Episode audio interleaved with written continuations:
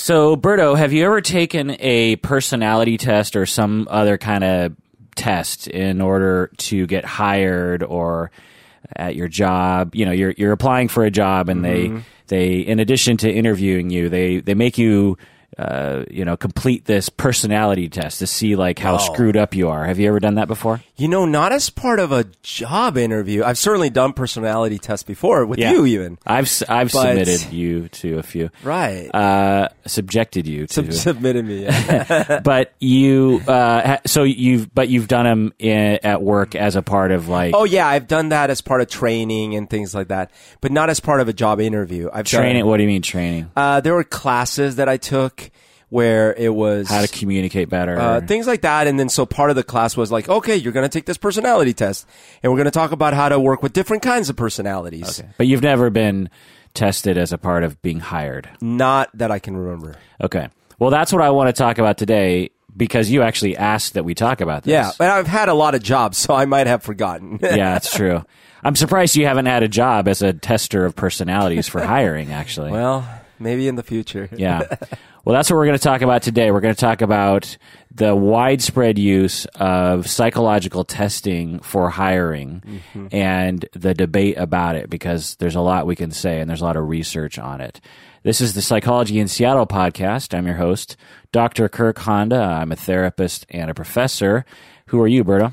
My name is Humberto Castañeda. I am uh, in a Barenaked Ladies tribute band. And c- could you give us a little taste of uh, your your stylings? In Chickadee China, the Chinese chicken, you have a drumstick and your brain stops ticking. So I heard that you, used to think that was like legit hip hop back in the day. Well, yeah, you're outing me. There was a time, I mean, keep in mind, what's this, from the 70s, 60s? yeah, way back, way Where back. there was a time where I wasn't as exposed to uh, good hip hop, good rap. So I grouped that together with like, oh yeah, have you heard of NWA? Sure. Have you heard of Barenaked Ladies? oh man. oh my goodness. Okay, so I have actually taken some tests too at work. This was long ago. I, I remember taking a Myers Briggs test in the mid 90s when I was, before I was a therapist, I, I was working at a group home for uh, troubled youth.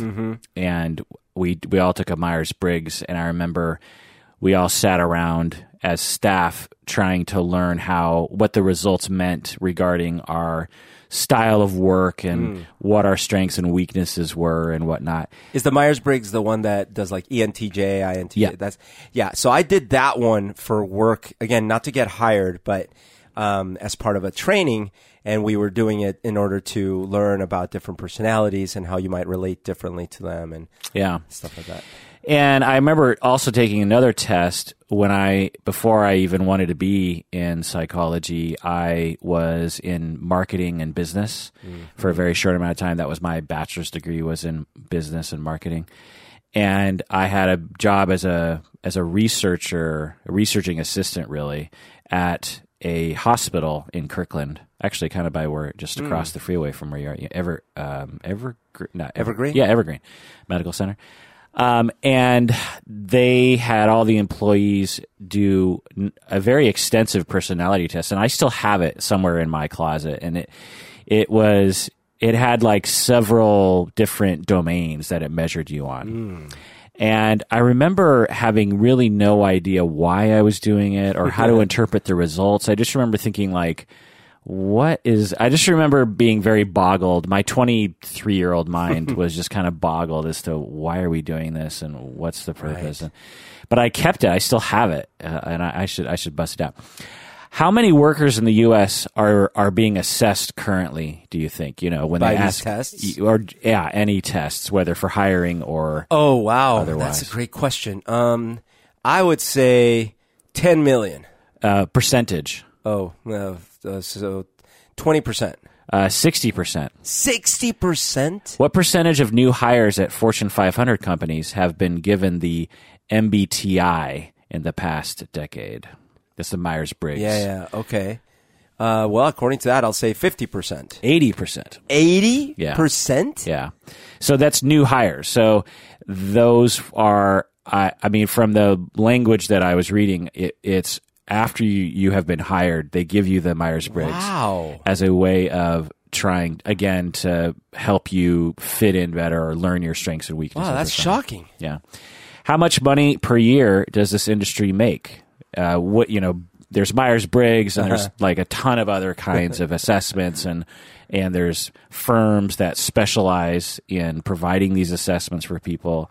How, how much money in, in the United States do you think? A billion dollars. Uh, half that, ha- uh, half a billion Wow. a year. And how how fast is it growing each year in terms of the revenue it's growing at a rate of percentage wise? 15%. Oh, awesome! Between ten and twenty percent. Wow. I, think you just nailed it there. uh, do you know about any laws that pertain to the use of tests in the workplace?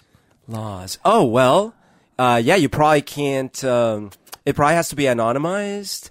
And it, you probably can't No, use not true. results. Oh, you don't? Okay. It's not true. Well, you probably can't use. I mean, how, how would it work if it was anonymized? I Well, mean, I guess what I mean is other workers probably can't just access someone's results. they right? can. They can. They actually. can? Yeah. I mean, it's not. It's not a medical.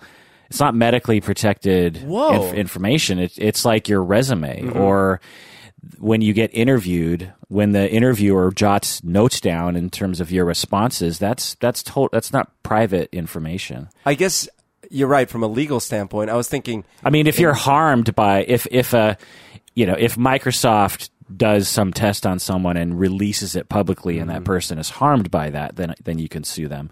But but there's no, it's not medical, it's not patient health information like the like like the way it it probably should be treated. okay, well, for one thing, you probably cannot discriminate against people based on the results of the test. Well, we're going to get into that actually in terms of, well, what can't they discriminate? Well, isn't that the whole point? You're trying to discriminate between a good hire and a bad hire. You're trying to discriminate between someone who's going to be good for the job and someone who's not going to be good for the job. That's the whole point of the test. Ouch. Okay, okay, okay. Wow.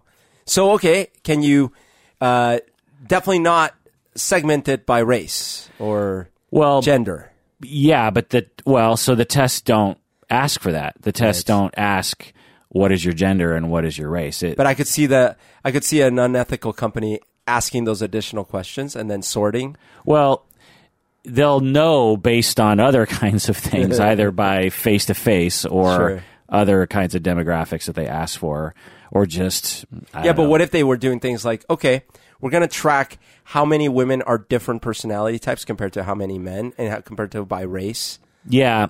So yeah, but no, you know that's not. It's not against the law, and we'll get more into the specifics on that because Wow. it, 'cause it's a little shady.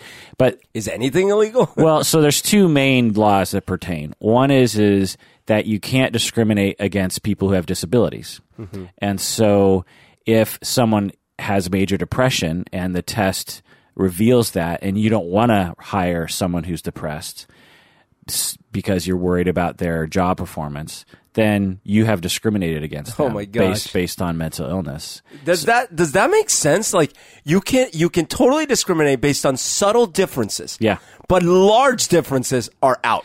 well, yeah, another way of putting it is there are symptoms of depression that a lot of people, a lot of employers will use as indications as to whether or not someone is someone they should hire. For instance, how motivated they are, Right. How much energy they have, how productive they are. Well, if you, if you're depressed, you know you're you're you're gonna you're not you're gonna have less motivation. You're gonna have less self esteem. You're gonna you're gonna have less energy. You're going to be tired a lot. You're going to miss work maybe more often than other people, and so. But in the same, but it, it's considered a disability in the same way that you can't discriminate against someone because they can't walk or Right, they right. they have trouble with their hands. The, you know well, I the analogy would be if somehow you could, if someone walks in with a limp, you could discriminate against them. But if they walk in missing a leg, you have to hire them. yeah. well, I think it's more complicated than that. Of course, Of course. Uh, But but seriously, it's interesting because a lot of times they might say like, "Wow, they show some symptoms of maybe lacking motivation. I don't think I want to hire them." right. But then they might say like, "Oh no, this person's fully clinically depressed." It's Right. like, "Oh, okay, we have to hire them." Right. Right. Wow. Right. So now it gets into proving Mm-hmm. that the em- so someone would have to sue and then the court would have to determine if the employer actually Mm-hmm. discriminated purely based or mainly based on or at least partially Right. based on the fact that you have this quote unquote disability instead of general terms like well we determined that this person wasn't really fit for the job as well as other people because they seem to be not not a go-getter they didn't they didn't have self-initiation or what do they call what do they call those i love a lot of the business terms that you know uh, another law that is that pertains it was an act a federal act passed in 1988 that's the employee polygraph protection act that s- basically prevents employers from using the polygraph Oh, okay. because they were most polygraph. This is something I learned in prep for this episode was most polygraphs in the 70s, 60s, 70s, and 80s were not for criminal proceedings or criminal purposes, trying to determine if someone had committed a crime or something. It was to determine if what sort of person someone was Wow. in terms of hiring them. They would use them in jobs interviews. Yeah, they would say, you know, have you ever embezzled money from your other jobs? Um, have you ever cut corners at Right. work or something? And actually, now that I think about it, my friends who became police officers, they have they I don't know if they still do, but uh, in the past they had Yeah, to too. pass a polygraph themselves. Are polygraphs reliable? No, absolutely not. They're well. I think what you mean is valid. No, they're not va- valid measures. They're they've been debunked a billion times over. You can one trick them because it's all based on it, it's trying to guess if, if you're lying based on your physiological uh, um, uh, what do you call it reaction, I suppose. So, So like a psychopath might not have an issue with. Right. Or you might just be really good at remaining calm as you lie. Yeah. Especially if you learn how to do that. Because there are techniques that you can follow that that make it so you don't do that. Plus, the false positive lies are when you get asked a question even though you're not lying, but you're Right. but you're kind of worried that you're going to be seen as lying, then your body might have a reaction. Especially if you're strapped up to a device. Yeah, and you're just like, oh God, I hope my body doesn't freak out Yeah. because that will indicate I'm lying. You know, And I'm not. I really am not. Yeah, ah, I'm yeah. lying. Ah. A- and and science has debunked polygraph. Now, what we've talked about in other episodes is the general public doesn't know that, and so I see. police and lawyers will sometimes use polygraph basically to trick people into telling the truth. So mm-hmm. they'll say, "Well, so you're saying you weren't there on the night of blah blah blah. Mm-hmm. H- Care to do a polygraph on that? You know?" and if the person's like, "Fuck you, I did it," you know what I mean? It, it, it, or or they do the polygraph and you tell the the person administering it to lie and say they they didn't pass it and then and then this you know the subject in in question is now sort of pressured into settling or something you know I a see. plea deal or something. It's like look we got a polygraph that you failed it. So i don't know what to tell you and the guy's like crap they caught me you know. Whereas Right, right. if you're like what? How, how did that happen? I wasn't lying. You know what i mean? Yeah, that's sort of a litmus test. Anyway. Um, uh, what are uh, assessments used for percentage wise between post in post hiring and pre hiring? What are assessments used for? So, like, how much, how, what, how, of the assessments Mm. being used in the workplace, what percentage are used to hire someone as opposed to helping you at your job? Oh, okay, okay. Oh, okay. That's a good one. I'd say uh, so. It was sixty percent, eighty percent of the work. I would say uh, 50-50. Uh, not bad. It's it's about twenty percent are used for hiring, and the Oh, rest. So the okay. vast majority are used for after That's actually more encouraging. Yeah.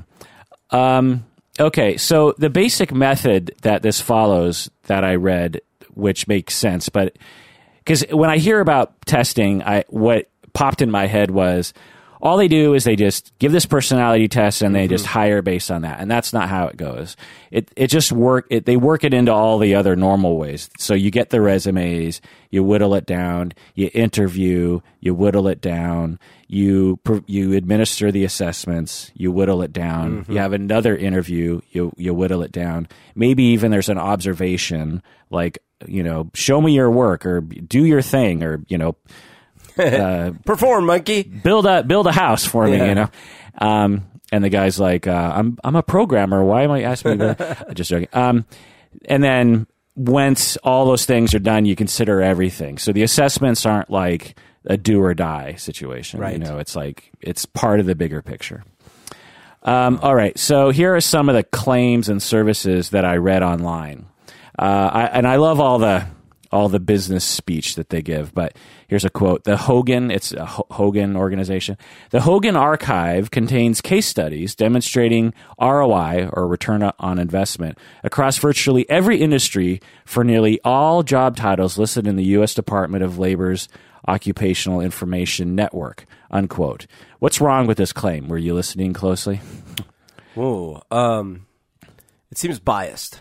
Yeah. Well, it's so they're it's on their website. Yeah, so they're it's- obviously saying they're they're uh, basically saying that there's there's proof of return on investment. You know, 'cause Yeah, that's the bi- that's the big thing for business, right? That's It's how they sell their services. if right? you're going to pay for a service, Right. it, is there a return on investment? So, you know, because the whole thing is all dollars and cents, right? It's like, okay, if I'm Microsoft and I'm going to hire Hogan to Right. test all of our applicants, and it's going to cost a million dollars, are we going to make two million dollars or save two Right, right, dollars right.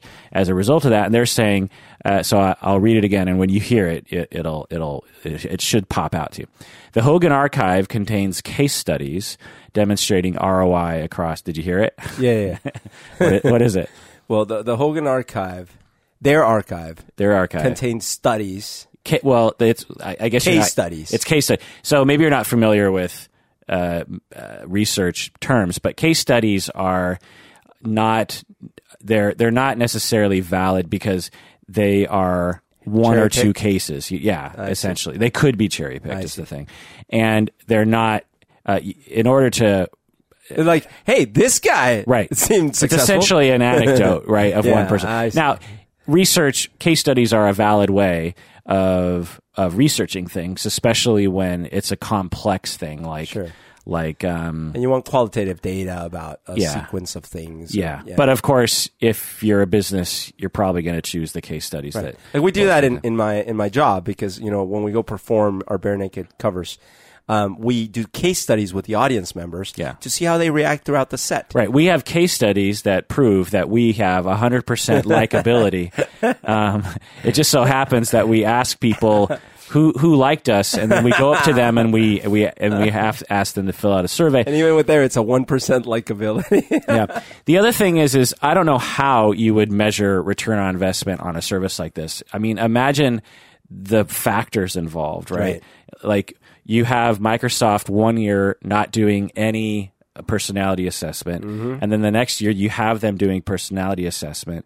Well, are you know, across all departments, Right. Right. And then you track the individual contributions for that year from those people compared to the ones that were already there. Yeah. And not counting for cross pollination somehow. Yeah, or the economy. Do you know what I mean? Like, there's too many uh. factors, so there's there's there's no way to But know. you could supposedly, or not supposedly, you, I could imagine you could follow a number of people randomized over n amount of time and see if over time they perform better or worse, or if they How do you define perform better? I just. mean, uh, I I mean, only based on the company's definitions themselves. right, but Like, that's a hard thing to measure, right? It's usually based on managers rating their employees. Totally. I'm not saying that it would, it might not mean anything in the real world, but if you could tell, hey, Microsoft, we ran a Microsoft specific study with, you know, tracking 100 individuals over the last three years, blah, blah, blah, blah, blah, and using your ratings, these perform better on your terms. Yeah. They, then Microsoft might be like, oh, that's interesting. Right. Yeah. Uh, here's another quote. Our assessments have never been legally challenged in court. So like that's that that's a scary quote. Yeah, Imagine you're advertising your services, Yeah, yeah. right? Yeah, yeah. Hey, come eat my hamburgers. Yeah. I have never been sued for killing anybody. yeah, yeah. I've never been successfully sued Successfully sued. for killing anyone with my hamburgers. Um, here, uh, here's another one. Get a clear blueprint of a candidate's key natural behaviors and talents. So, get a clear blueprint Blueprint. Wow. of a candidate's key natural behaviors and talents. Natural behaviors. That's interesting. Mm-hmm. Determine exactly how these traits fit with your open position. Okay. Exactly. Yeah. Zero in on areas where there's a mismatch, where the candidate will likely face challenges and maybe even failure. Uh, determine realistically if weaknesses will respond to training or coaching, or if they simply must be accepted as is. uh, predict job performance. Evaluate career career derailers. I like. I just love Career derailers. career wow. derailers. Identify and mitigate performance risks that can degrade leadership success, erode relationships, and damage professional reputation. Identify potential. Find and develop your organization's next generation of top talent. Um, so there's all that, you know, kind of business speak. I guess, you know, like if you can imagine if they embed themselves pretty deeply in a vertical and they really know what that vertical is all about, what historically is successful, what kind of people, blah, blah, blah. And then they, they, they follow that for a while. You could imagine them having some good data. But, but broadly speaking, it seems intractable. Well, right. So that's that's the science. Is if, for instance, Microsoft, you identify exemplary pl- employees. and not even you'd have to go even deeper like uh, we're going to be looking at developers and maybe even a specific type of developer Right, right. So Yeah. because every job requires Yeah. different set of skills, maybe. Right. But you take all of your employees and you identify the best ones, which Right. is an arbitrary thing. It's like who evaluates that? Again, it's probably usually managers, Mm-hmm. and it's probably people that they just sort of like better, you know. Yeah. And then you test them and you you identify their personality type and you average that out and then you look for employees that ma- you look for applicants who match that and of that course profile. That could lead to a self-fulfilling culture which could be toxic Right. it could not be the thing that you need to survive in the next decade and Totally. Now, of course, people who hire will say, "We think about all that stuff. We Right. we try to. We don't just blanketly hire someone if their personality Right. uh, thing." And, and to me, it it again at first when I thought about this, I was like, "This seems kind of bullshit." It's like using psychology tests from people who don't really know how to use them to hire people. It seems really stupid. But what alternative do we have? You know, you uh, right now the the state of affairs is isn't better than that. you ask a few random questions and then you Yeah. make some gut feel decision yeah, you look at a resume, you have some interviews, and then so that you know, and that's based on them and their. They could fake it, you know, Right. and they provide references to you that they want you to call. Yeah. and you as the observer or your team has to figure it out and as a person who you know hires people at antioch i've i've hired many professors and i've also interviewed people for the program so so I, i've interviewed hundreds of students to get into the program and i've probably interviewed i don't know dozens of professors who are applying to antioch to work there and I can tell you that it is it is so hard to figure this stuff out. I I have I have hired this is long ago, uh, 15 20 years ago or something. I hired someone I was on a committee that ended up hiring someone that was awful. That was like one of the worst worst coworkers I've ever worked with. And everyone agreed. And and to this day there are people who like hate me cuz or not hate me but they're like Kirk weren't you on that person's hiring committee? and I'm like god damn it. And but that person seemed perfect. yeah Their resume was stellar. They interviewed so well. Right, right, they right. said everything just right, but their real personality it doesn't come out. And what if we had a personality test? I wonder if that would have helped. you know, Interesting. I don't know. I mean, it, it might, but there's still so much. I, I look. I have worked with people, in different jobs. I've worked with people that have severe uh, vertical like personality weirdnesses. When you say vertical, what are you meaning by I that? mean, like pick one category and go deep on that. Oh. And so, like, you know, examples would be someone who really does not do well in groups, someone who cannot speak up, cannot speak their mind, stuff like that, right? Or the other extreme, someone who can cannot be quiet or cannot like you know sort of self-regulate right but the the output has sometimes been so valuable Right. that you you know Right. So different jobs require different skills Right. and no one's perfect. And so where are the sacrifices? Of course, everyone would want everyone to be perfect in all areas, Right. but of course, no one's like that.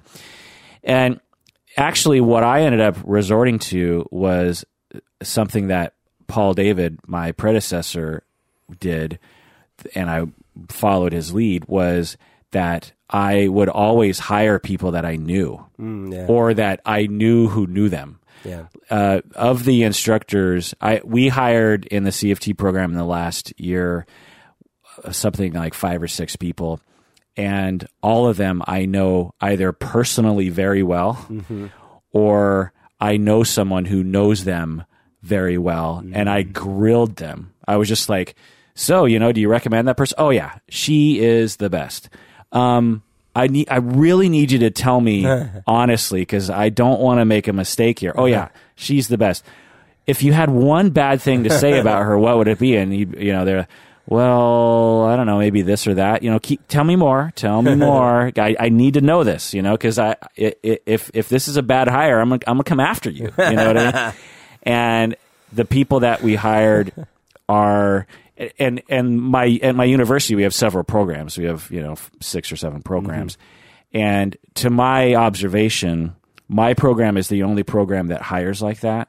We're the only program that, at least to the extent that we do, everyone we've hired has been it has been people that along those lines. You know.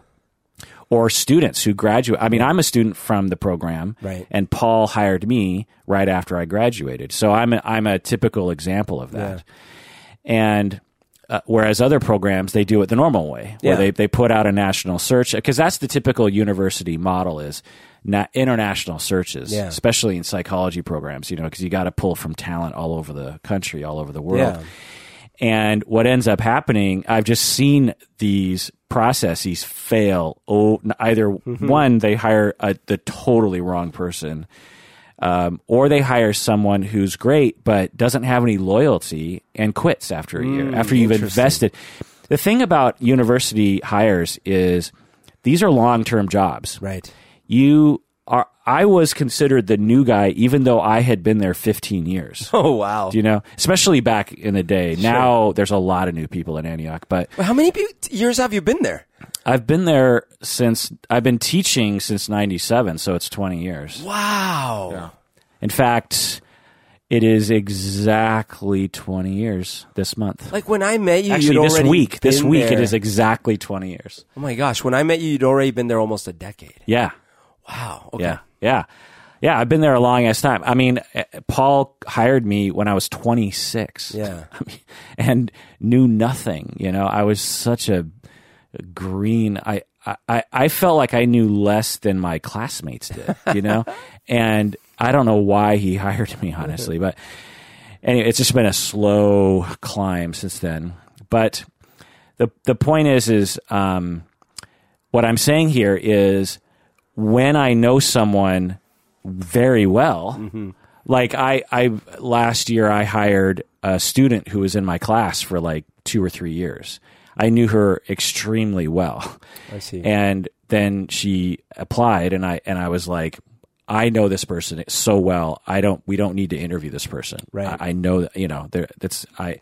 And then there are other people that actually will apply who I know very well, and I won't hire them. You know, Yeah. because like uh, I don't think that's because you know them right. yeah. And so, so I, as a personality assessor, will work that into my evaluation process, but it's based on on personal experience. You know, I've always felt that if you can do it, uh, a program where you can let people do the job for a bit and then decide.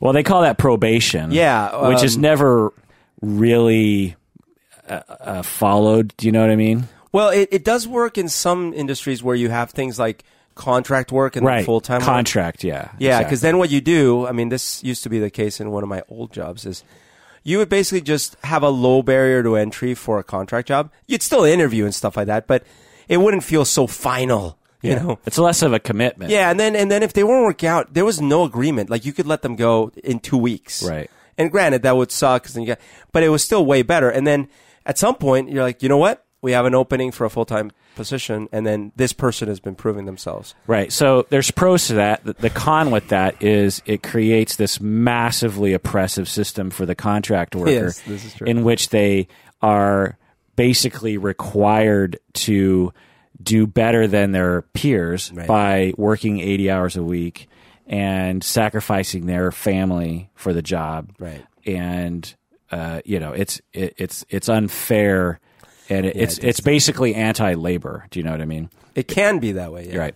Uh, okay, so let's talk about the measures, the different tests that are used in employment after the break. What do you say? Let's do it. All right, we're back from the break. If you haven't become a patron of the podcast, do so now by going to patreon.com. We always love it when people become patrons of the podcast. When you become a patron, you get access to all of our deep dives into various different things, our secret episodes, of which probably we do about every week. There's probably a patron only episode, maybe every other week. Okay, let's get into the measures. So there are four different kinds of measures that are used. Can can you identify those those different categories of psychological tests that are used? Um, emotional uh, intelligence. Yeah, Um, I mean that's um, well well. is it continue. more granular than that, or No, it's bigger than that. oh, it's bigger than that? Okay. Well, maybe. Um, per- well, in a sense, I don't know. okay, so interpersonal relationships, or like how you get along with others, Yeah, yeah. And then. Uh, So those two that you just said, we're going to put under what we call personality tests. oh, I see. So th- those are all under the umbrella of personality testing. oh, okay. So intelligence testing. Yeah, it's, so cognitive abilities number two. Okay, so there's personalities. There's cognitive. Uh, there is maybe ad- adjustment, or like. Uh, That's personality. Is that still personality? Uh, oh, maybe uh, how you deal with stress. Is that still personality? Yeah, it's still personality. What is the left? Uh, well, there's components of personality that maybe you're thinking are not categories among themselves, but the other two categories are they call them integrity tests, which are to see how honest you are and how how likely you are to embezzle from the company, essentially. I see. and the other one are, are clinical measures of psychopathology, which are sometimes Okay, which are sometimes I could see that. under the psy- the personality umbrella, but we're going to bust those out Okay. in their, their own category. So let's talk about personality measures first. There are many different ones that are used. The caliper profile. There's a California measure. The the PAI Gallup Strengths Finder. That that one is um, trying to find your strengths instead of you know deficits. Emotional intelligence tests, as as you indicated. The Myers Briggs. Incidentally, the the people who make Myers Briggs publicly state it should not be used in the workplace as a valid measure because they say that's more subtle than that. It, it, there's, it's not like you can look at a particular, uh, you know, Myers Briggs type indicator and say, oh, that person is blank. Blank. You know, it's it's not that simple as what they're saying. Well, I'm an ENTJ, aren't I? Um, are you? I think I was an ENTJ. I'm whatever the teacher is. I just remember when you when you look at the different labels, I, I'm I'm the teacher. um, but anyway, uh, which I don't know, it's like narcissistic and and know it all. I don't know. Um, and the 16 personality factor questionnaire, big five sort of things.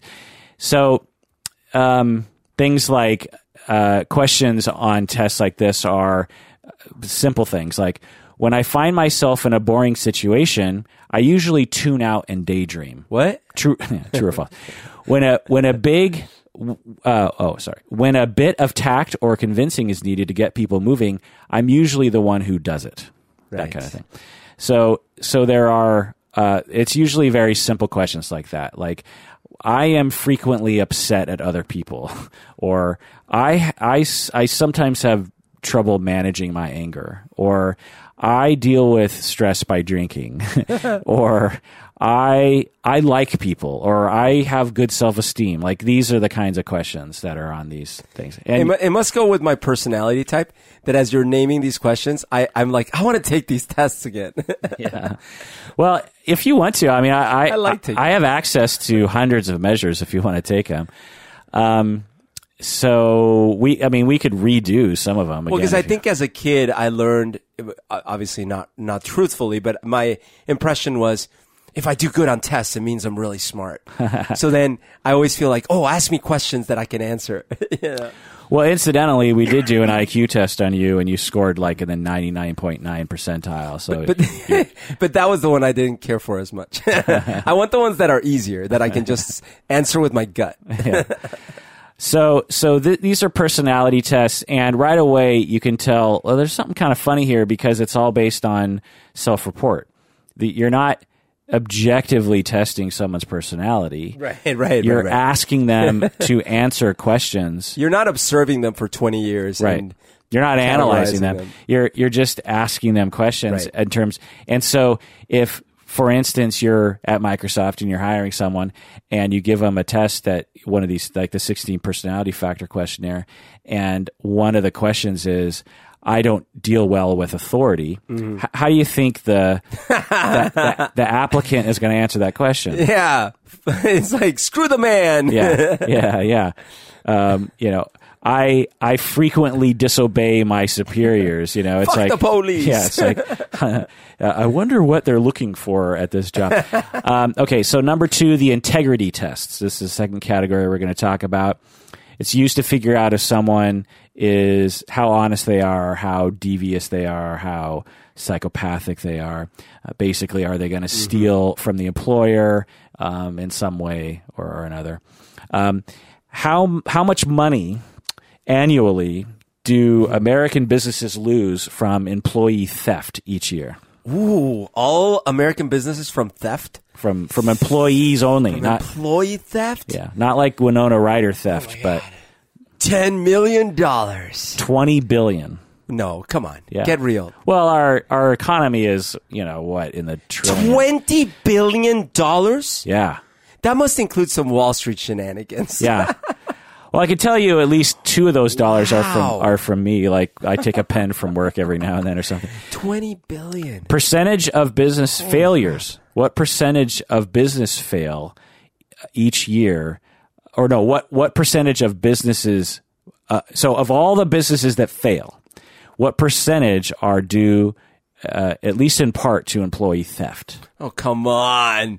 I, I, 5%. Thirty percent. No, no. How can this be? It's a major problem. Like 30%? uh, it, it- it- I actually, Wow. I actually have a friend, a friend of a friend. Let's call her a friend of a friend, who is still paying off her uh, debt to society as a result of embezzling tens of thousands of dollars from her workplace. Oh my God. I actually had a client uh, in the beginning of my career who was mandated to therapy because he had embezzled a bunch of money from his his place of business. Do you, do you realize that what we need to do to make money then is go into business where I'll infiltrate companies and, and, and steal as much as I can. Clearly, there's like $20 billion there for the taking. Yeah. And you consult companies on how to reduce employee crime. Yeah. and between the two of us, we'll just I'll say, well, first off, do not hire. Well, no. First off, don't. Well, but we'll be in cahoots. Yeah, so, so I'll say first off, Colombians are are spotless, man. You don't don't worry. Right. Don't worry about them. Yeah, yeah. Um, so this is why the polygraph was its, its primary use was Oh, wow. to try to figure out who these people were. Uh, common tests are the London House PSI, the Employee Attitude Inventory EAI, the Reid Report, the Stanton Survey, and I like this one, the Trustworthiness Attitude Survey. Very direct. Examples again, this is all self-report uh, of questions. Will will everyone steal at work if the conditions are right? Oh, interesting. What what what would you say to that? Yes or no? Well, I would say no, but I could see why someone would say yes because they think it's just a matter of the conditions. yeah. Right. Well, uh, yeah, I mean, yeah. Uh, another question: Do you believe you are too honest to steal at work? Right. I could again. Well, that one's interesting. I think if I were thinking that I might steal from work, I might still say I am too honest to steal Right, from right. work. Another question: Do you think it is humanly possible for the average person to be completely honest on the job? Right. Okay. These are the, I, I can now see how they do this because I was sitting here thinking like, what questions are they going to ask that, but these general ones, they'll say, oh, well, I mean, if you generalize, well, sure, no one's really honest. Yeah. And then they can get you there. Right. It's like, aha. Right. All right. So the research, what do you think? Do they work? Do these integrity tests actually identify people who are oh, likely Oh, man. to embezzle? Less, less than 50% success, I'm going to think. Well, so you're saying They do work to some extent, but not, I'm, I'm going to give it like a 40% success rate. Okay. It's hard to put it in a percentile, Sure. but but yeah, you're you're right. That's the way I would put it. Not the forty percent, but the first bit. They basically work sort of in some situations, and some research has actually found that they work they work pretty well. Oh, interesting. For example, one uh, uh, study looked at a group of convenience stores. So they're hiring Mm-hmm. cashiers and stuff to work at a convenience store, and they use the PS, PSI integrity test to select employees. And guess what reduction in inventory shrinkage due to theft? So, so Right. they so they know exactly in the 7-Eleven they know generally every month how much inventory Yeah. they've lost due to shrinkage. They don't know if it's from the uh, employee or from customers. So how much did when they when they actually started using this test to hire people, what reduction in, In the theft disappearance of their percentage wise did they experience at this convenience store? All right, 20% reduction. Fifty percent. 50. Wow. Yeah. See, that's that's not bad. No. That's a survey you want to implement. Right. Now, Now 20% would have been. Now, other other now that's you know uh, uh, maybe a place where there's a fair amount of theft, right? Because I'm trying to think at Antioch with my job, I'm trying to figure out like how or what I would steal. paper and pens, right? Yeah, like I, I, I, there's nothing, there's nothing that they have that I want. You know what I mean, or that anyone wants, uh, other than like right papers and pens, which you know can't be that expensive. and at other places, like if you work in a in an IT or like a computer place, you literally have to steal the computers, like extra Right. monitors, extra, Right. you know, because it's not like you have a whole bunch of. Unless you have maybe if it's a place that has free drinks and free food, I suppose you could be loading your car every night with that.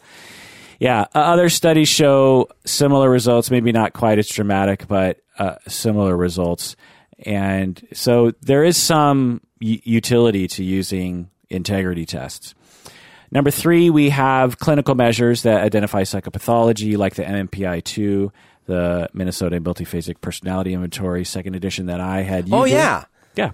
Didn't I come out like borderline psychop- psychopathy? No, No, you kidding. you you can it, it it revealed. I can't remember the exact personality type it revealed. You had a couple. You had a couple peaks. Yeah. but none of them. I th- I don't think any of them were in the pathology Clinical, range.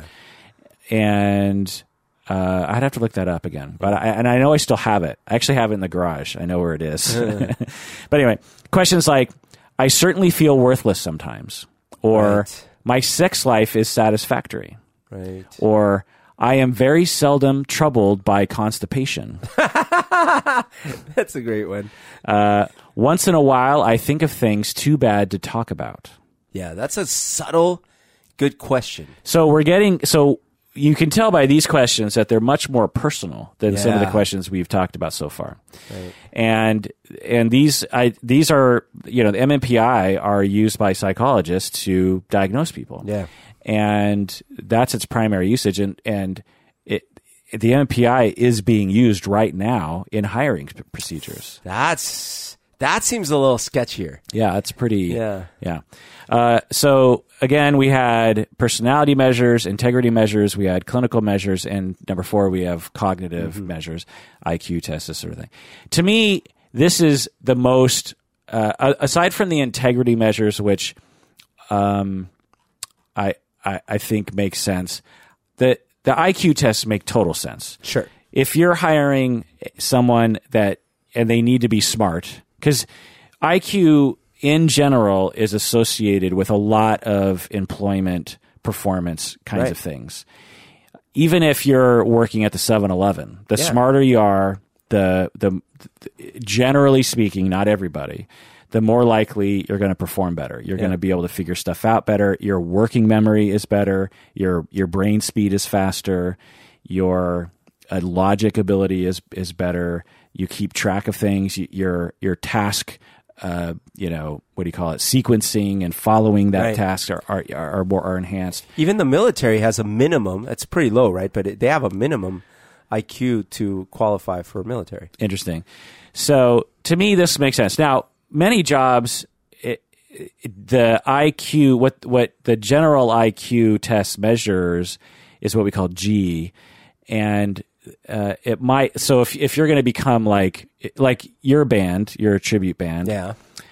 do you need someone to be a genius? Yeah, well, pretty close to it. I mean, because you know, like people are ruthless out there, and you need to be smart enough to be able to deal with the criticisms. Yeah, like you're not hip hop. So if you're not at least a 80, 85 IQ, Yeah. you don't belong in my band. Right. So with your band, you're looking for a different aptitude, a different cognitive ability that doesn't have anything to do with necessarily with what IQ tests measure. Right. What you're looking for is the ability. Well, what would you? What are the different things you'd be looking for? Well, for example, for a drummer, I don't care how dumb they are, as long as they can hit that beat on time. Well, everyone knows that drummers are dumb, anyways. ah, it's just a little. kidding. Uh. if Paul's out there, calm down. uh, Carlitos way. All right, but um, yeah, no, you know, you want uh, you know musicianship. Uh, the, are they sensitive to the the music, the pieces we're playing? Do they do they have that artistic? You know, Right. So that's a different thing that Yeah. maybe there's a measure for, but Yeah. might not be related to IQ. So what's the difference between these? There, one of these is not like the others. So I'll say them again. You got the personality measures, Mm-hmm. you got the integrity measures, you have the clinical measures, Mm-hmm. and you have the IQ measures or the cognitive ability measures. Right. Which one of these is not like the others? I think the clinical one. How so? Well, I mean, for one thing, when you get diagnosed, that can have medical implications. That could even have, I suppose, legal implications down the line if Yeah. someone can Right. So, that. You know, Right. Absolutely. So we'll get into that in a second. Um, what's another uh, thing that's different about at least one of these? Uh, the uh, oh about a different one, not Yeah. the one I mentioned. Well, you could be, but I'm I'm looking for a different distinguishing factor. Well, let's see. Uh, IQ measures ask you questions, try to see how smart is more. Okay, so I'd say that the the one that seems more subjective than the others to me is the um, the honesty one. Even though it, it did seem like it had some good results. Yeah.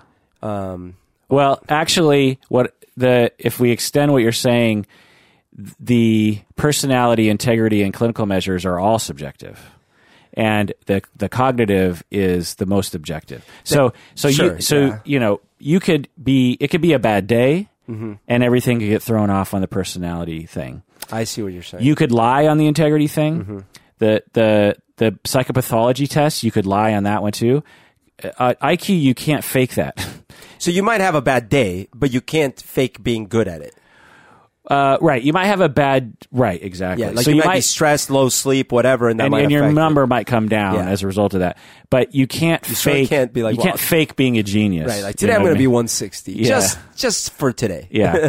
So whereas the other ones, if you know how to do it, and I'm actually telling you as someone myself who has studied this and, and I administer these tests, I could absolutely game the system if I had to. Right. If someone, I could, I could, I know these tests forwards and backwards.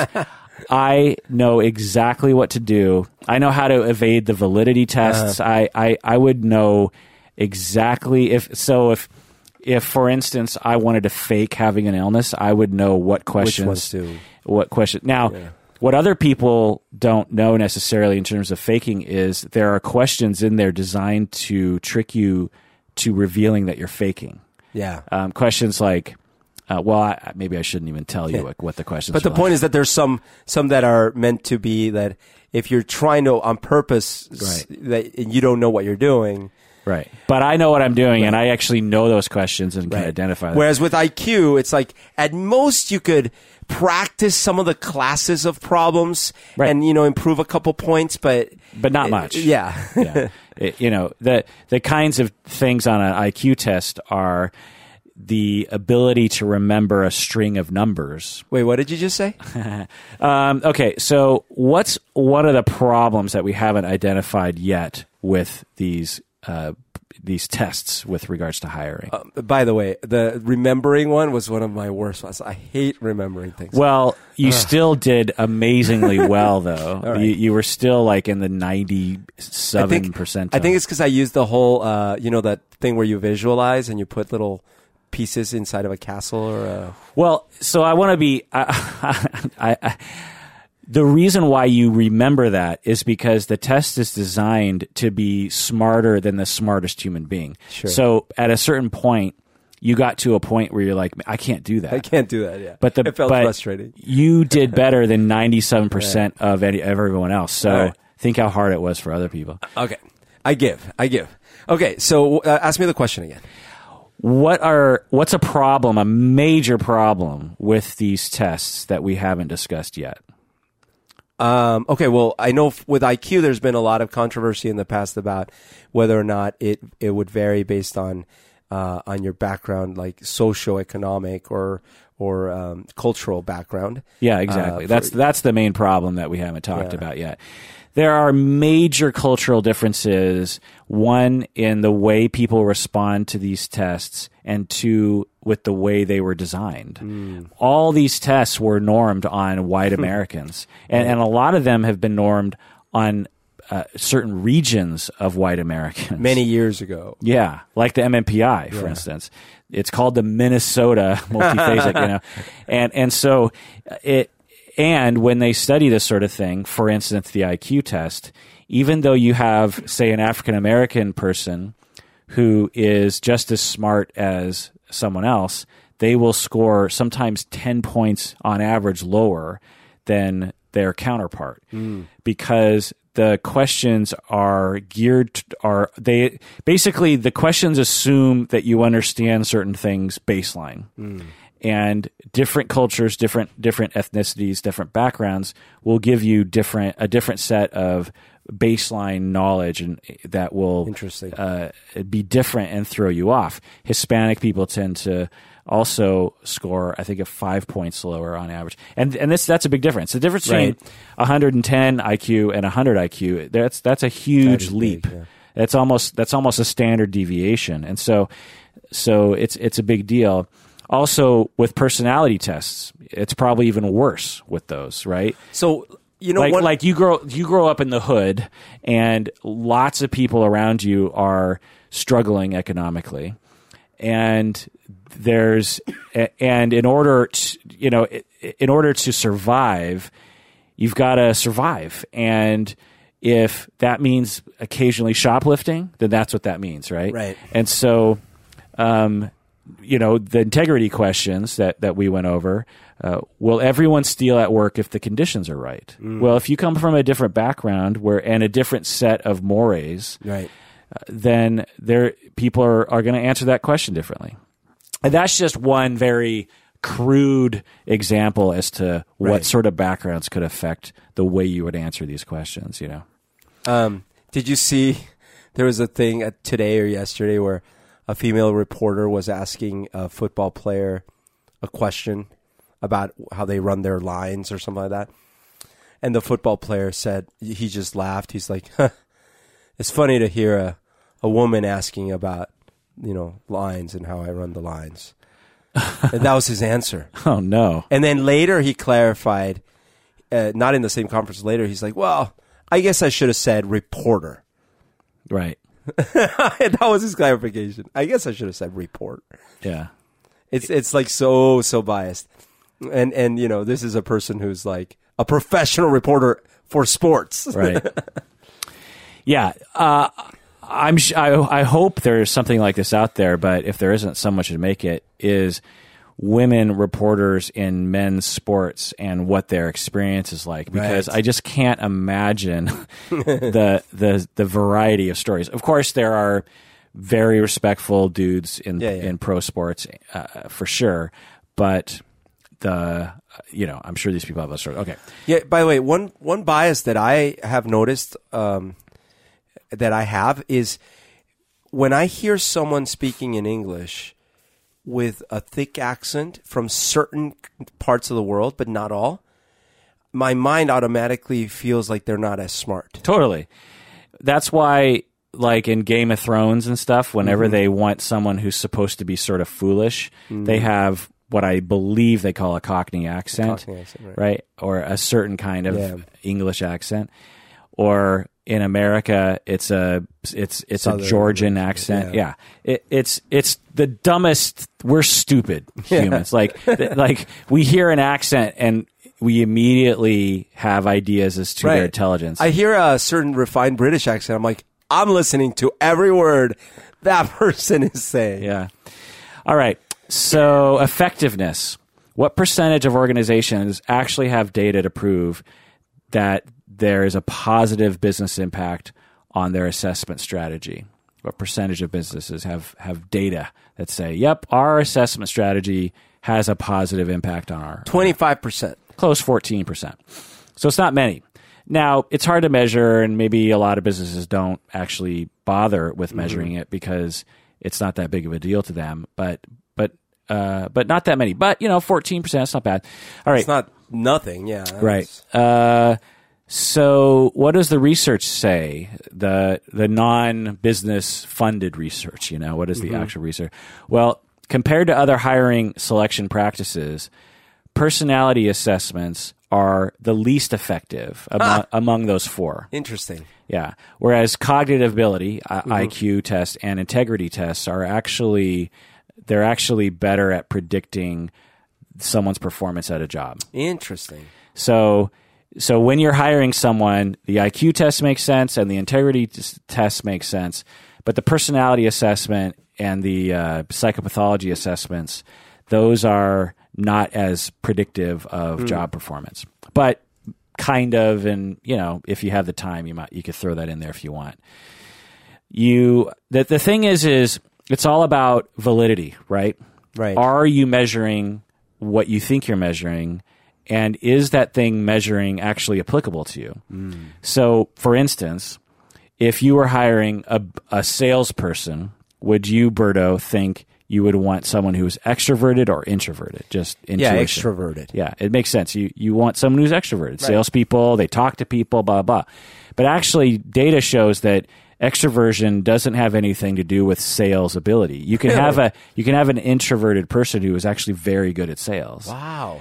Uh, because it's more complicated than that. Right. You know that you're and they're at work. They're Yeah. when they go home, they might process things in one way, but when they're at work, it's a whole different thing. Right. Right. So so trying to figure that out because and you can see employers going like well i want extroverted people and they don't have any data that they're basing it on it's just sort of like their their thought process you know Actually, I know someone who's a teacher who uh, is normally introverted. Well, the way I know them is, is, is introverted, but is a very good teacher. And that means standing daily in front of large groups of uh, judgmental kids Right, right. and being totally fine with it. Exactly. Also, personality doesn't, when you measure personality, even if you do create a valid measure and the person doesn't lie, that doesn't mean that these people don't have uh, ways of adapting or coping. It doesn't mean, you know, you're, you're not testing for do they have workarounds? Because you, mm. you take a 50 year old person who ha, ha, who struggles with worry. Right. Well, the, they might have like elaborate coping mechanisms that really work that another person with only mild anxiety doesn't have. Right. And so it's it's hard. It doesn't necessarily measure for that. So, as, but overall, the gestalt that I have after reading the research is it, to answer the question: Is it effective and is it worth it? I would say it depends on your funds, and it depends, I think, also on your culture. For example, if you're hiring at Microsoft and you're hiring thousands of people every day, then I think it might be worth it to throw in an IQ test, a real, a real, real fast IQ test, Mm. Maybe a real fast integrity test, and maybe to weed out a little bit. yeah, gi- give you a little bit more data because you're you're dealing with thousands upon thousands of resumes and stuff, and it's just like, and you have a big enough data set, even among your own employees, to to make some predictions, you know, Right. based on those findings. However, like at Antioch, when I hire for professors, or when I am uh, letting people in the program or not as students, I think it's it's not as relevant. You know, I I don't. I'm trying to think of if I would care what the results would be on a personality test because I'm much more. Uh, I can tell pretty well one by the recommendation that I can get from someone else, and two when I interact with them, and three when I actually watch them teach because we actually they actually do you know demonstrations. Right. I can tell right away. Like we had a we had a guy who applied a couple years ago, and he was way overqualified for the job. He had been in the he had been a professor for decades. He was a program director at a huge program uh, in another part of the country. And when we looked at him on resume, we're just like, I think he's he's hiring down to this position. You know, Right. Like he should he should be running the program, not working for it. You know. But then we watched him actually teach, and my God, it was awful. Oh no. I mean, I was like, what are you talking about? I mean, I sat there for an hour and a half, just sort of. He was speaking English, but I had no idea what he was talking about. wow. And I, I knew what he was trying to get at, but I was like, that is the most convoluted. I don't even know if you understand what you're talking about, you know. and and right away I was like, you know, probably like 15 minutes in, I'm like, this guy, no freaking way. Interesting. like, it, I, I- maybe he's a great administrator and a great Right. program director, but he's- based on the resume, it but he's, a, sounded. but he's a terrible teacher. Yeah. Yeah. Um, so anyway, uh, okay. So, um, because as as we were saying earlier, what else do we have when we're hiring people like at Microsoft, right? Yeah. You, you have the resume, you have the interview, you got the references, you might have their diploma and their GPA and their you know their other kinds of things, and you're already kind of shooting in the dark. Yeah. And so why not illuminate it a little bit more with a little bit more? What's funny is uh, Microsoft uh, and a lot of companies like that used to do sort of the equivalent of an ad hoc improv mini IQ test because they would ask these kind of puzzle questions, these Oh. these mental challenges, right? Yeah, yeah. But then they they got away from that because well, I don't know the exact reasoning, but it seemed like what what it was doing is it was it was finding them smart people uh, or at least smart people in some narrow sense, but not necessarily people that could do the work they wanted them to do. So it was too narrow. It was too narrow of a Right. of a So, focus. well, it, or maybe what we could say is they were putting too much weight on Yeah. that measure and not enough weight on observing their actual work. Yeah, yeah. Right. All right. Let's take a break. and we get back, let's talk about how to lie on these tests. All right. We're back from the break. If you haven't already uh, gone to Facebook and liked our Facebook page and also become a member of the Facebook fan group, do so now. The Facebook fan group always has fun little uh, conversations happening there. You can go there, share pictures um, and your experiences. And uh, I don't. Do you ever go to that fan Uh, group from page? time to time, yes. Or I see something that that was liked on that page, and then I like check it out. Oh, okay. Yeah. Um, I purposely avoid it because I don't want them to feel like they can't complain about me. So Maybe I'll create a fake account and start like trolling. yeah, But you can also patronize us. yeah. What do you mean? Like if you if you want to become a patron, you could patronize us. Oh, I see. so how how do you lie on these tests? Well, on the personality tests, you can lie. On the psychopathology test, you can lie. On the integrity test, you can lie. On the IQ test, as we said, you can't lie. you can lie as in You can make it Purposely, lower. yeah, you yeah. You can- could you could bomb it. um, now, what uh, in psychology? This is a problem that I have with psychology.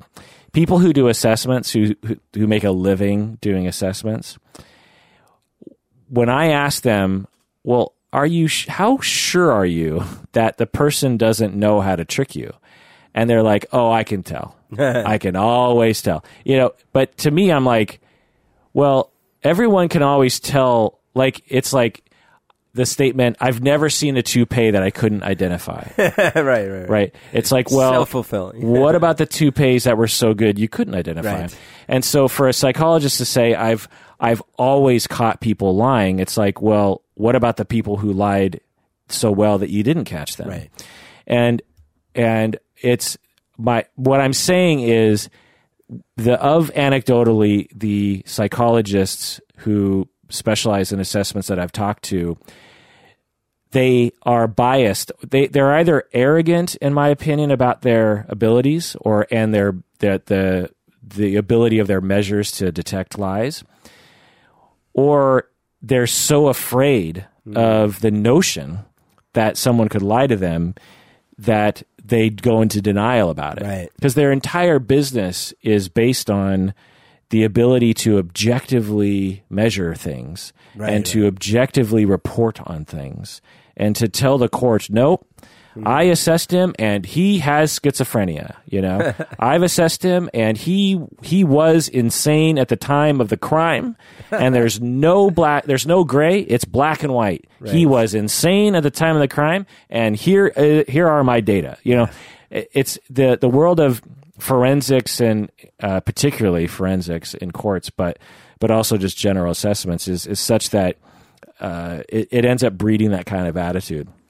And as someone who chose not to go into that field because I, I don't particularly care for the the day to day work of it, I don't have that need to delude myself. Right. And I'm here to tell you that when you actually look at these tests, especially when you become educated on how to use them, you're like, if someone was smart enough, they, they could probably game it, you know, especially if they knew someone who, like me, Right. If they came to me and said, Kirk, how do I trick this? I'd be like, it's pretty easy. Here's how you do it. Yeah. You know, I, I could, I could reveal the tips in probably two sentences right now that could ruin, that would give anyone a pretty good chance to actually trick a test. And because it's not complicated Yeah. but because the ways in which they test to see if you're lying, they're not super complicated. Right. Psychologists do not have a special ability to read people's minds. Oh, they don't? If we did, crime and criminal proceedings would be, you know, 3% the length, right? Humans, if they want to lie, that, you know, then it's, and they're good at it, it's hard to detect. So, so there's that. There's also websites that and services that t- that teach you how to trick these tests hmm. Because you know so you have a whole industry testing people for uh, hires and then of course another industry pops up that says Right. how to trick that How to trick. it's and it's not a, it can't be illegal right it's it's just like No. you know it's it's just helping you with your prospects right so what advice do you think they give on these websites Um, well, uh, let's see. For the personality one, uh, they they probably tell you to not answer. Try to not answer with extremes. You know, try to like answer down the middle of the road. yeah What you would expect a, a vanilla person to say. right right so they say that but they also said something interesting they said you should read the company website and and read their social media posts to figure out and maybe the job description and maybe even talk to someone at the at the at the company to kind of figure out what the culture is oh, that's yeah, that's a good point, especially for personality. right Not so much for the the theft one or the the honesty one. You could generally think like, well, listen, Right. Just in general, be a Boy Scout. right. But I, I think this is good advice anyway. In fact, I tell people this when a lot of students come to me asking me for advice about how to get an internship or how to get hired. And among many things that I tell them, one of the things I tell them is go to the website, maybe even talk to someone who works there and figure out what kind of culture they have there. Yeah. Is it a very interactive culture or is it a more uh, work on your own kind of culture? Is it uh, a small business where everyone knows each other, or is it a big business where Uh, da, da, da. What's the mission statement? What kinds of things Yeah. are they getting involved in? What do they care about? What do they? How? What's the identity of that agency?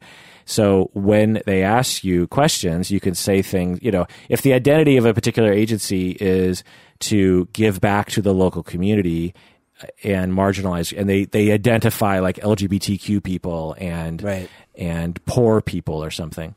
Uh, And when you are interviewed, you could say, "Well, I'm passionate about uh, helping marginalized community." I mean, you're Right. not lying; you're just sort of highlighting a, a particular thing that you have be, uh, guessed that maybe they will Right. they will mark down on their rating sheet. Oh, this person fits with our culture. Like you know? probably don't want to be quoting Gordon Gekko during your interview, unless unless it's that sort of thing. a Wall Street interview. yeah, and so when you take the test, that could influence things, right? So if it's a, if you figure out it's like, oh, this place is very energetic.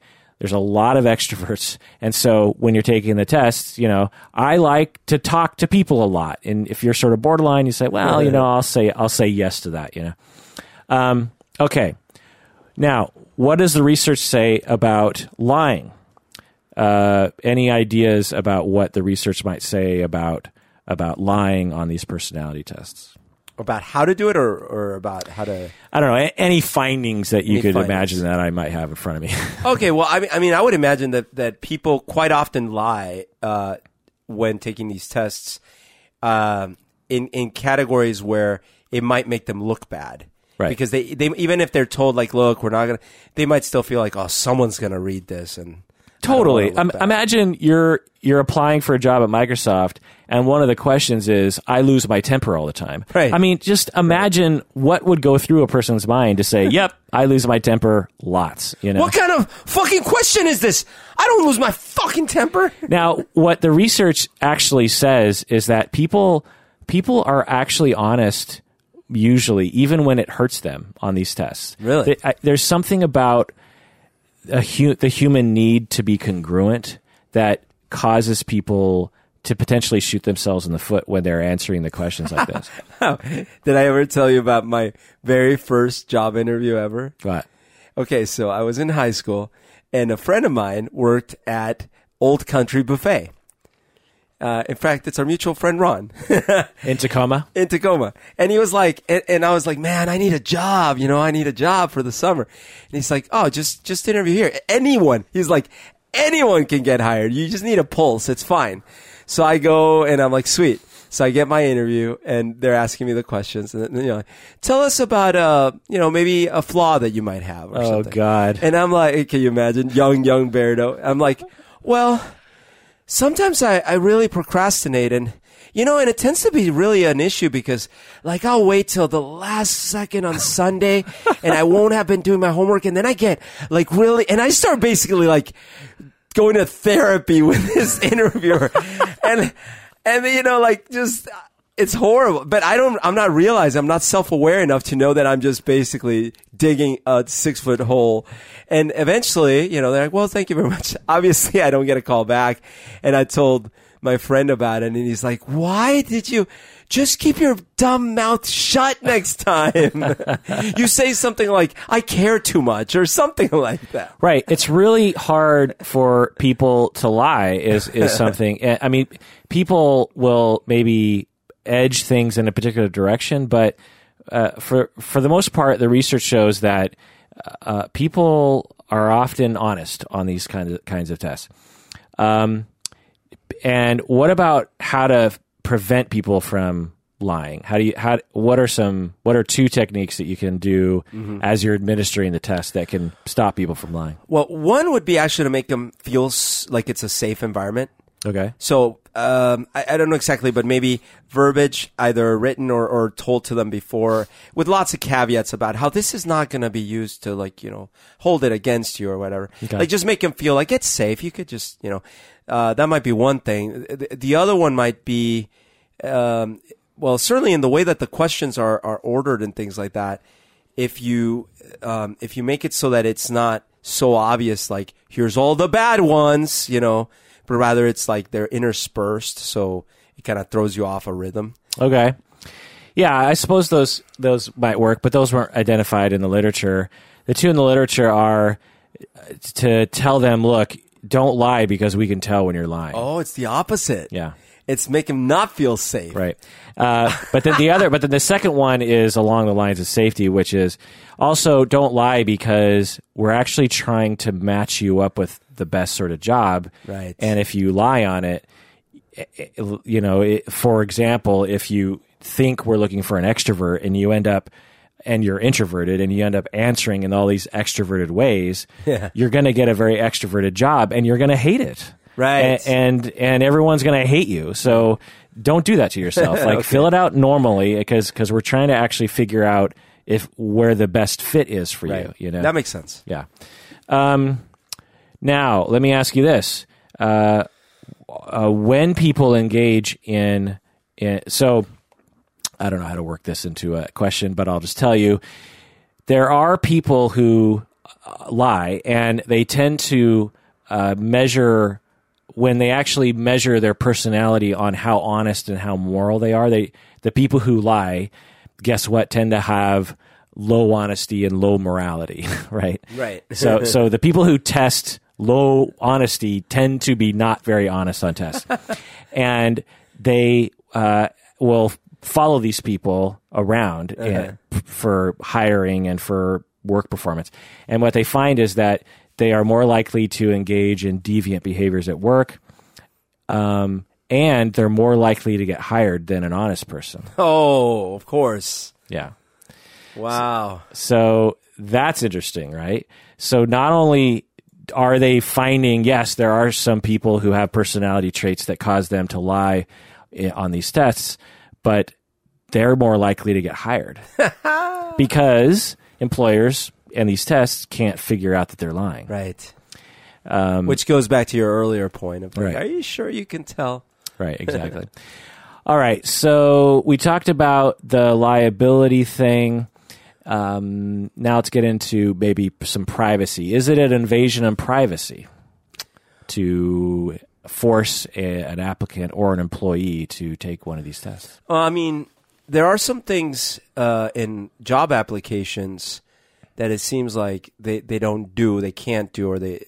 Um, but Right, like on a job application, they can't say, "Do you have an STD?" yeah, or um, or do you enjoy your sex life? and I don't think you can ask sexual orientation in an application, Right, but these personality tests, like the MMPI, To include that, yeah.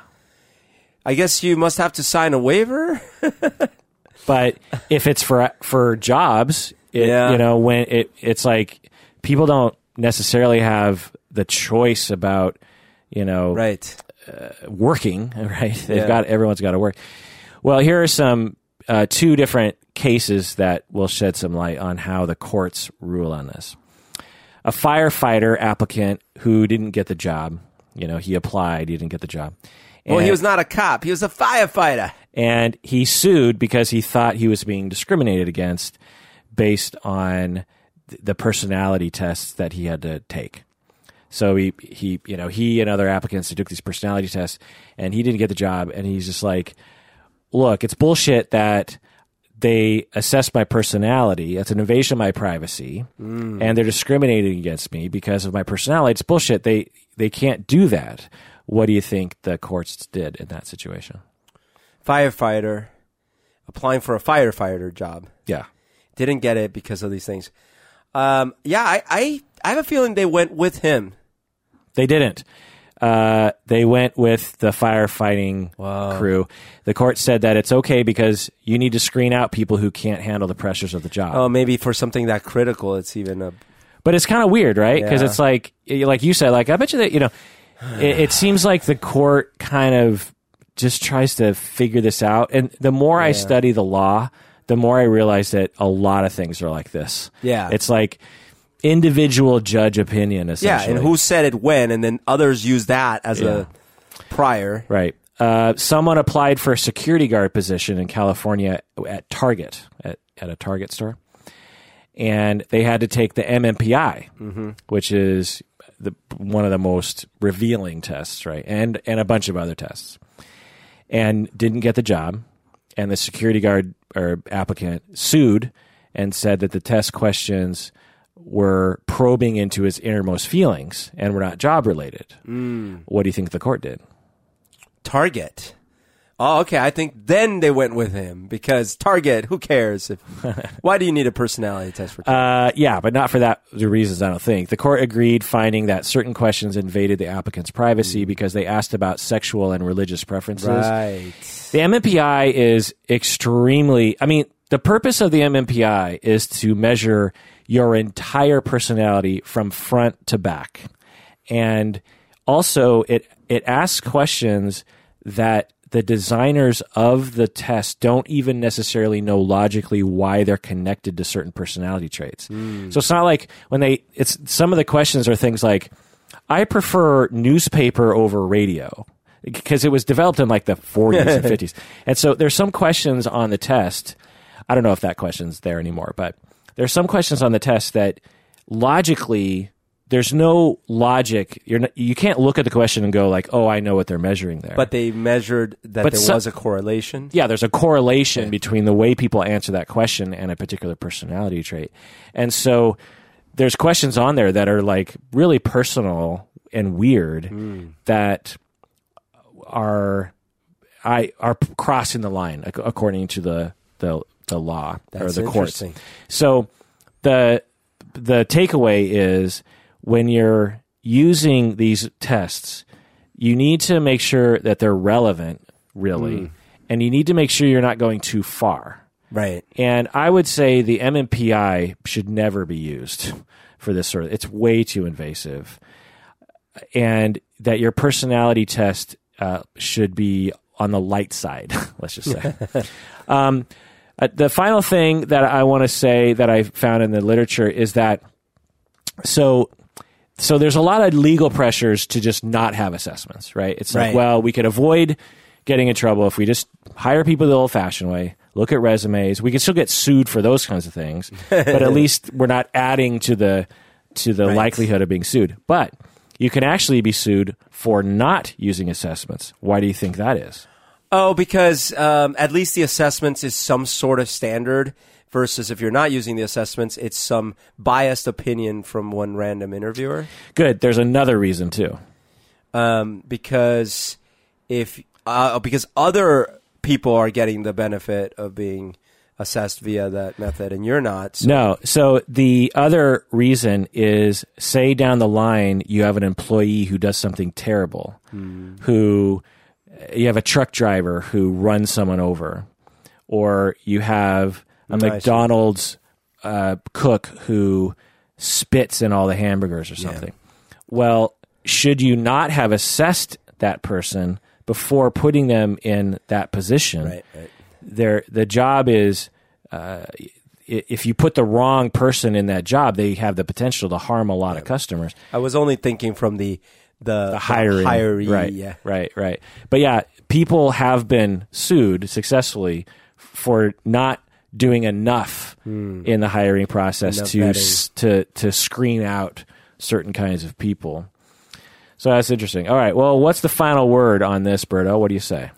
Well, I think that the uh, it sounds like there is value on things like uh, using some intellectual uh, testing for weeding out, especially in like you were saying, large pools of applicants for intellectually challenging jobs, especially. Um, and it sounds like the honesty one uh, that's you know got some nice stats behind why you might want to do it, especially in jobs where you know inventory control might be a premium.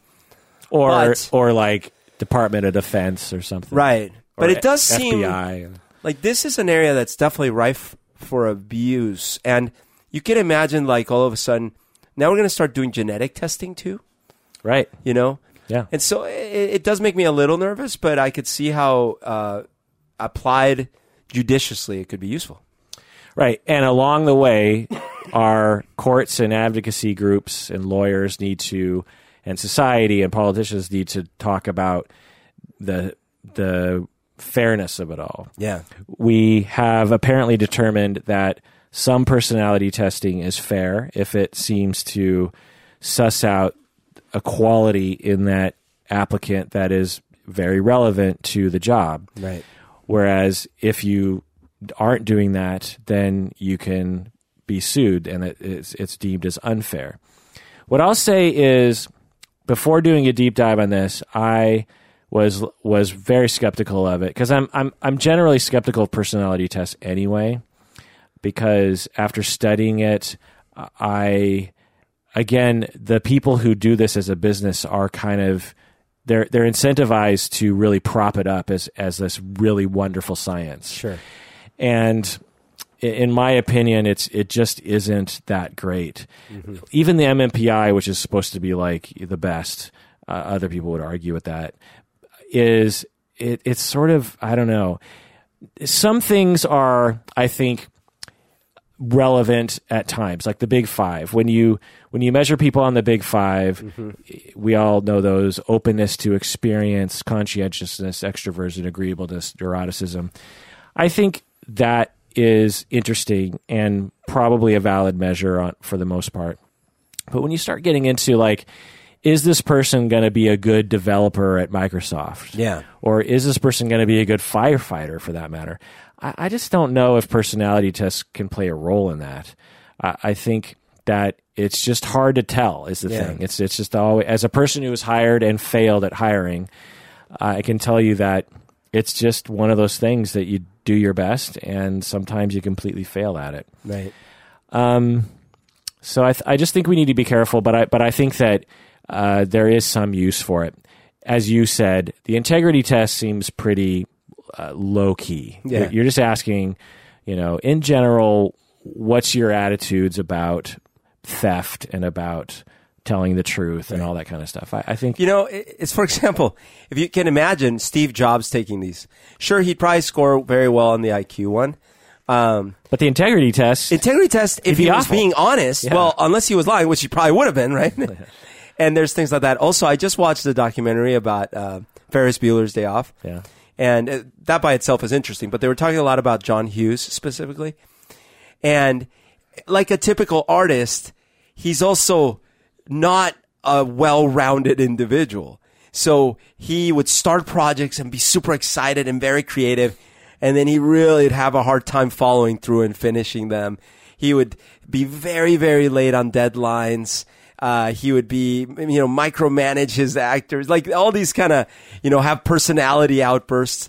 But then he put out all this great creative output. So it's, it's right, really so, hard to know who can do what. Right. So if a movie house was hiring their next writer director and they measured those kinds of traits like follow through, right. cantankerism, right. they wouldn't hire him. Right. And they would pass up on all those great movies. Right. Uh, Uncle, did he do Uncle Buck? One, one of my, you know, he Chris, you know, planes, Chris, trains, and automobiles. Chris Huber, his favorite movie is Uncle Buck. Uncle Buck. Yeah. Uh, but Bre- Breakfast Club, Breakfast Club, Pretty in Pink. Pretty in Pink. Uh, he did Home Alone too, though. Uh, okay. meaning Home Alone and Home Alone 2 and Home Alone 3. right. So the integrity test makes sense, and the cognitive ability test makes sense for particular jobs, yeah. I think. The, the clinical measures, I don't think, should ever be used in a uh, setting outside of psychotherapy and forensics. And the personality tests, since research shows that they're pretty poor predictors of job performance, I think should be used sparingly and with a lot of caution. Yeah. All right. Well, that does it for that episode of Psychology in Seattle. Thanks for joining us out there. Please take care of yourself because you deserve it.